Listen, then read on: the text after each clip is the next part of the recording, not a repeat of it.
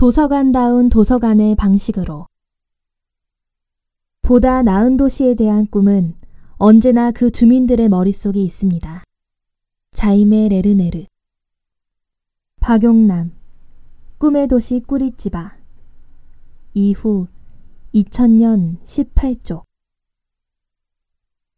말없이 말걸기. 도서관 벽을 둘러싼 서가에는 온 세상이 담겨 있다. 인류 역사를 엮어온 인간의 온갖 도전과 모색과 지적 활동의 결과물들, 지식과 정보와 데이터. 하지만 가르치려 들지 않는다. 재촉하거나 윽박지르지도 않는다. 누구라도 스스로 손을 뻗어 책을 뽑아들고 펼쳐서 책 속에 담긴 메시지가 그에게 가닿을 때까지 그가 살아가는 시간과 경험과 의식의 어떤 움직임을 일으킬 때까지 묵묵히 말을 건넬 뿐이다. 우리가 도서관에서 배운 도서관의 방식을 따라해 보기로 했다. 말 없이 말 걸기. 그런 엄두를 낼 수 있었던 것은 그동안 확인한 도서관의 가능성에 대한 믿음 덕이다. 책의 힘, 책 읽는 사람들의 힘, 그리고 공공성과 지적 자유라는 도서관의 철학이 가진 힘에 대한 신뢰. 그 든든한 조력자들, 책, 책 읽는 사람들, 도서관의 철학이 한껏 잠재력을 발휘하는 환경을 만드는 것이 도서관다운 도서관을 만드는 방법이라고 생각했다. 책이 말을 걸고 공간이 말을 걸고 책 읽는 사람들이 뿜어내는 기운 속에서 도서관의 철학이 말을 걸도록 도서관의 모든 것을 최적화하는 것. deschooling. 학교에 매이는 것에서 벗어나기. 배움은 인간의 잠재력을 끌어올려 생명이 있는 고유한 존재로 성장해 나아가는 과정이다. 그런데 학교 방식의 교육이 사회적으로 절대적인 힘을 가지면서 배움을 누릴 수 있는 기회와 통로가 오히려 제한되어 버렸다.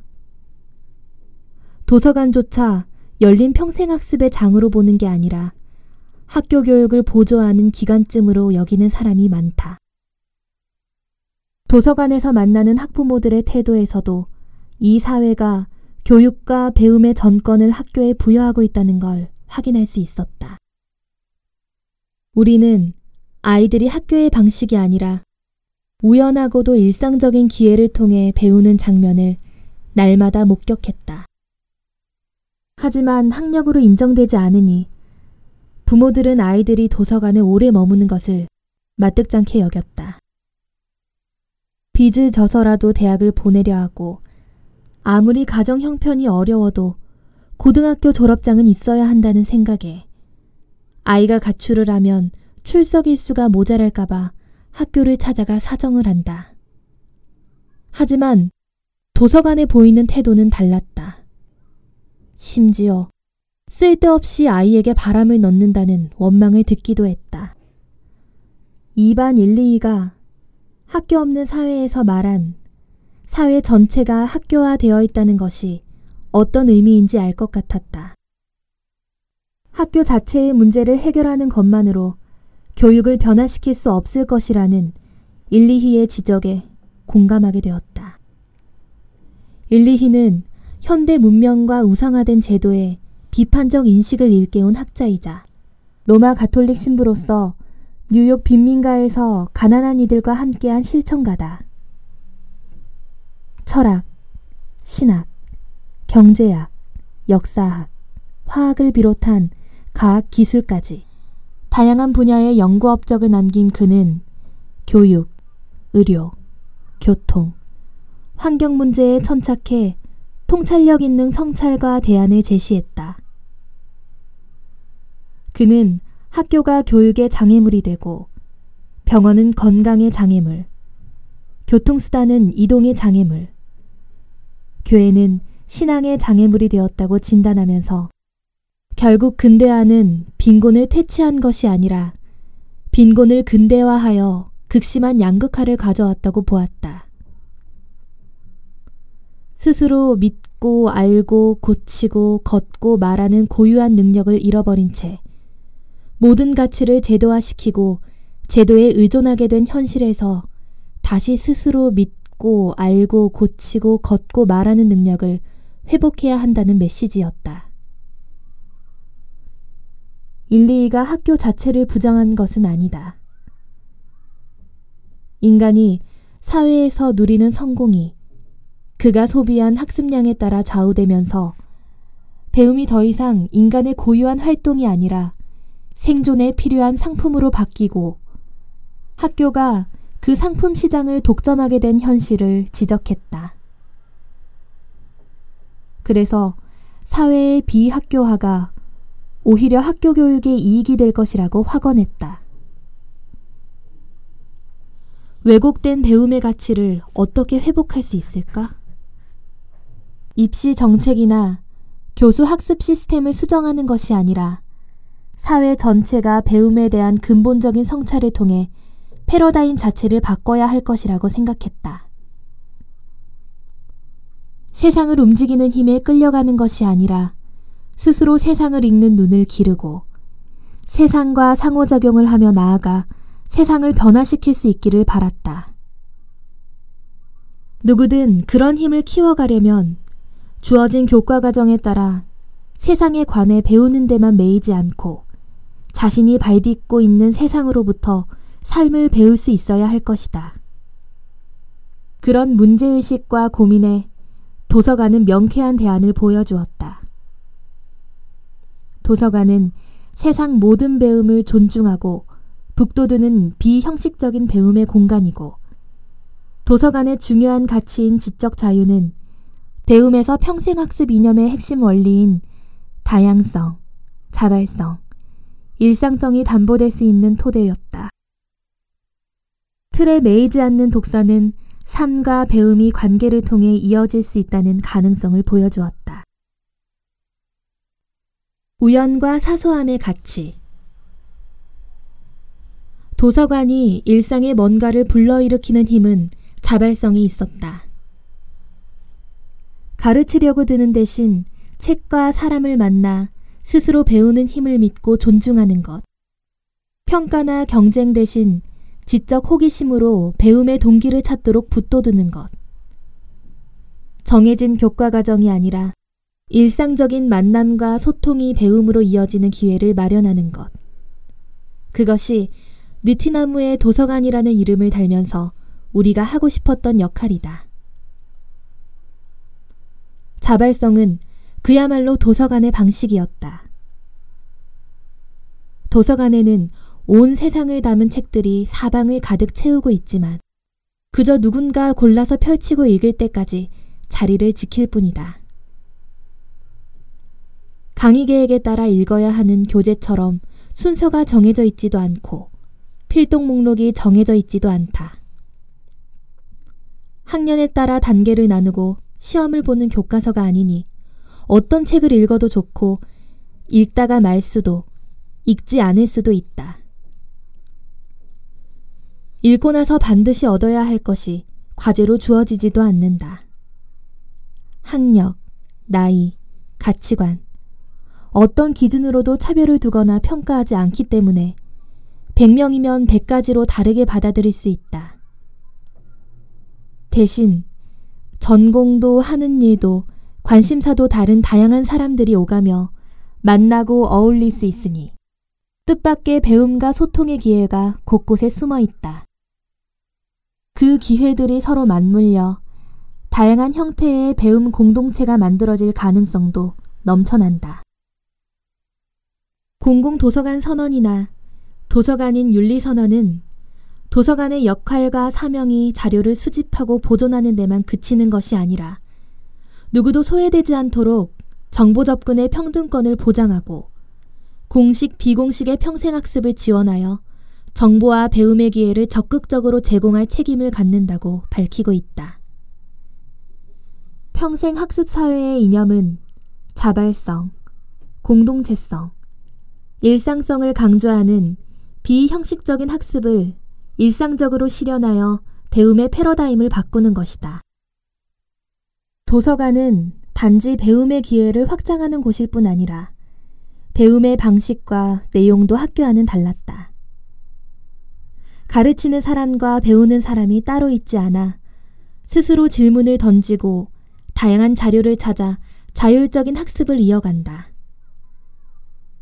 정해진 시간표에 따라 정해진 교실에서 교수 학습 계획에 따라 배우는 것이 아니라 사소해 보일 만큼 일상적이고 우연한 만남 속에서 배움이 이뤄진다. 스스로 배우고 서로에게 배우며 얼마든지 다양한 배움 공동체를 꾸릴 수 있다. 집단 지성의 시대에 중요한 의미를 갖는 조건이다. 그러고 보면 도서관은 평생토록 배움을 이어가는데 필요한 자료와 함께 배움의 자발성, 일상성, 상호성까지 갖추고 있는 그 자체로 이미 평생 학습 사회의 인프라였다. 우리가 도서관에서 만난 첫 번째 희망은 배움의 패러다임을 바꿀 수 있겠다는 예감이었다. 자발성은 시간이 지나면서 점점 가치를 드러냈다.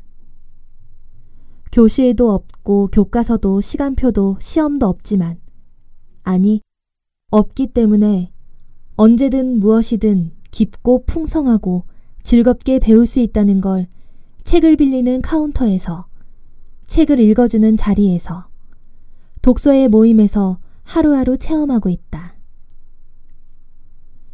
가르치지 않아도 배울 수 있는 게 아니라 가르치지 않아서 자발적인 배움이 가능했다는 걸 이젠 분명히 안다. 이 점에 대해서는 연세대학교 조한혜정 교수에게 두고두고 고마운 마음이다. 6, 7년 전쯤 사단법인 미래포럼에서 개최한 정기포럼에서 느티나무 도서관 사례 발표를 했을 때 토론을 맡았던 조한 선생의 첫마디는 이렇게 시작했다. 가르치지 않아도 큰 배움터가 된 게 아닐걸요. 가르치지 않았기 때문에 가능했을 겁니다. 칸마기 공공도서관의 난센스 그런데 도서관이라고 하면 여전히 많은 사람들이 수험생 공부방을 떠올린다. 실제로 많은 도서관에서 흔히 일반 열람실이라고 불리는 공간은 책 대신 칸막이가 달린 책상으로 채워져 있다. 몇 해 전까지만 해도 학생용과 일반용, 심지어 남녀 구분까지 해서 이용 대상이 나뉘어 있기도 했다. 시를 나누다 보니 출입문과 통로가 필요해져 전체 면적에서 복도나 로비의 비중이 커지는 문제도 있었다. 입구에 들어가면서부터 서가로 둘러싸인 열람실이 사람들을 맞이하면 좋을 텐데 참으로 아까운 일이다. 칸마기는 소통을 단절하겠다는 강한 의지의 표현이라고 볼 수 있다. 도서관이 책과 사람을 만나 함께 배우고 소통하는 곳이라면서 칸막이를 세워두다니 앞뒤가 맞지 않는다. 도서관에서 만나는 최고의 난센스다. 옆 사람과 칸막이를 사이에 두고 앉은 사람들은 주로 입시, 취업, 자격증을 위한 시험 공부를 한다. 공공도서관이 그런 서비스까지 해야 할지 사서들은 수없이 회의에 빠지게 되지만 쉽게 단정할 수 없는 문제다. 실제로 도서관에서 발생하는 민원의 1순위도 독서실에 관련된 내용이다.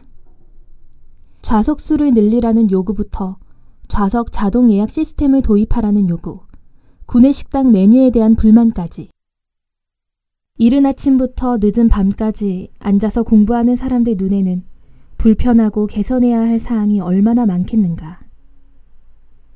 칸막이가 난센스인 이유는 또 있다. 도서관에는 해마다 발행되는 수많은 책 가운데 도서관의 장서로 구비해야 할 책을 고르고 찾아보기 쉽게 분류해 정리하고 정보를 제공할 사서가 필요하다. 그런데 그 몫을 하도록 교육받고 자격증을 얻은 사서들이 칸막이에 붙은 좌석 번호를 지정해주는 문지기 역할을 하고 있는 셈이다. 가장 결정적인 문제는 책이 없다는 사실이다. 칸막이 책상을 이용하는 사람들은 대부분 수험서인 자신의 책을 가져오고 도서관에는 개인의 공간으로 보장받을 수 있는 좌석만 요구한다. 책이 없는 열람실에 대한 문제의식으로 최근에는 여러 도서관이 일반 열람실에도 서가를 배치하고 책을 꽂아두는 시도를 했지만 번번이 민원거리가 되었다. 책을 고르느라 오가는 사람들의 움직임과 소음이 공부에 방해가 된다는 것이다. 경쟁으로 숨이 막히는 공기 속에는 눈이 번쩍 뜨이는 책을 만나는 기쁨도 책 읽기에 빠져드는 즐거움도 끼어들 틈이 없다. 새벽부터 밤늦게까지 문 여는 시간을 늘리라거나 심지어 24시간 운영해달라고 요구하는 독서실 이용자들은 도서관을 책을 빌리고 정보를 서비스받는 곳으로 여기지 않는다. 책상이 훨씬 많고 심지어 훨씬 조용하기까지 한 학교에는 방과 후나 주말에 독서실로 쓸 수 있게 개방해달라고 요구하지 않는다. 학교는 정해진 교과 과정에 따라 수업을 하는 곳이니까. 질병이 생겨 의료 서비스를 받아야 할 때가 아니라면 침상이 있다고 해서 병원을 이용하는 사람은 없다. 그런데 왜 책을 모아서 그 책을 제공하기 위해 세워진 도서관에 와서는 책을 읽고 나누는 데 쓰려고 마련한 공간을 시험 공부용 독서실로 쓸 수 있다고 여기는 걸까? 독서실이라는 이름도 문제다. 한국 표준 산업 분류에서 도서관과 독서실은 같은 분류 코드로 묶여 있다. 도서관 및 기록 보존소와 독서실 운영이 해당하는 산업 분류는 모두 예술, 스포츠 및 여가 관련 서비스업이다. 둘 다 칸막이 달린 책상이 있는 공간인데 도서관은 무료, 독서실은 유료라고 구분하는 정도가 도서관을 바라보는 사회의 인식인 것 같아 씁쓸하다. 책을 읽는 곳이 아니라 수험서로 시험 공부를 하는 곳이니 따지고 보면 독서실이라는 이름이 꼭 어울리는 건 아니다.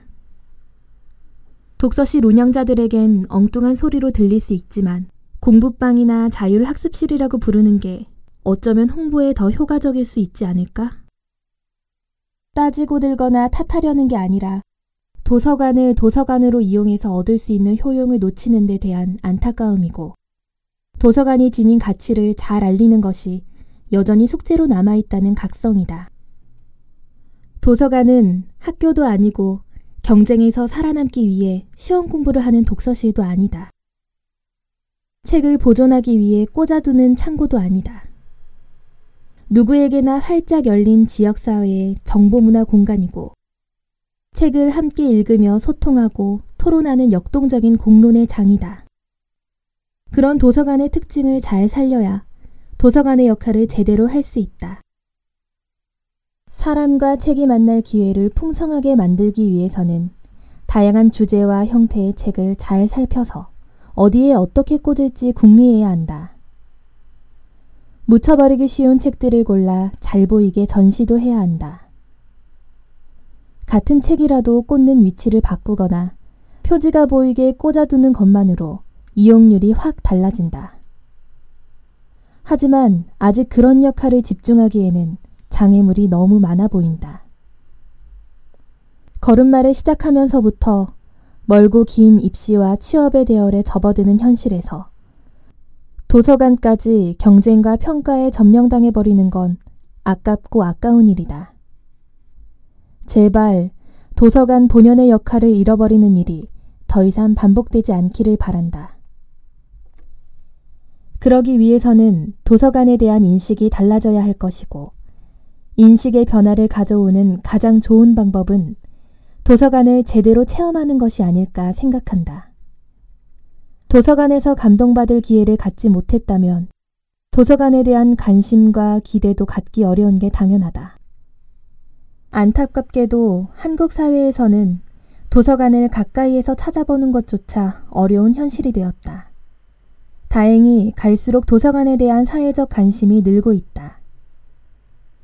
지난 10년 사이 도서관을 건립하는 움직임도 활발해서 니트나무가 문을 연 2000년 초 400곳이었던 전국 공공도서관이 2013년 6월 현재 833곳까지 늘어났다.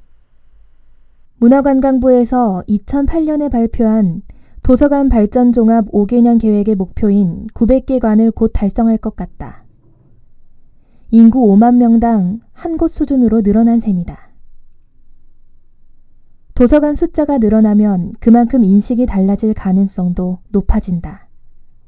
그동안 경험한 바에 따르면 도서관을 직접 체험하는 것이 도서관에 대한 관심과 기대가 생기는 가장 확실한 방법으로 보이기 때문이다. 그걸 반영하듯 이제는 이사갈 집을 고를 때 가까이에 도서관이 있는지를 따져본다는 이야기도 종종 듣는다. 겨우 14년 만에 이런 변화는 격세지감을 느끼게 한다.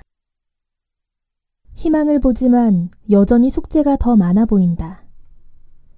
도서관에 들어서면 숨이 턱 막히는 것 같아 도서관에 가지 않는다는 사람도 있고 온라인 헌책방도 많아져서 그냥 사서 보는 게 편하다는 이야기도 듣는다.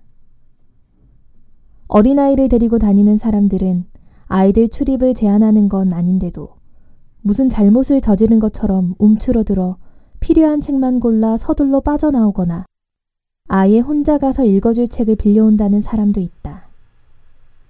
어떻게 하면 도서관이 간직한 보물들을 사람들이 알게 할까? 답답하게 들릴 수도 있지만 같은 답을 반복할 수밖에 없을 것 같다. 단 한 번이라도 도서관 서비스에 감동받을 기회를 꾸준히 만들어가는 것.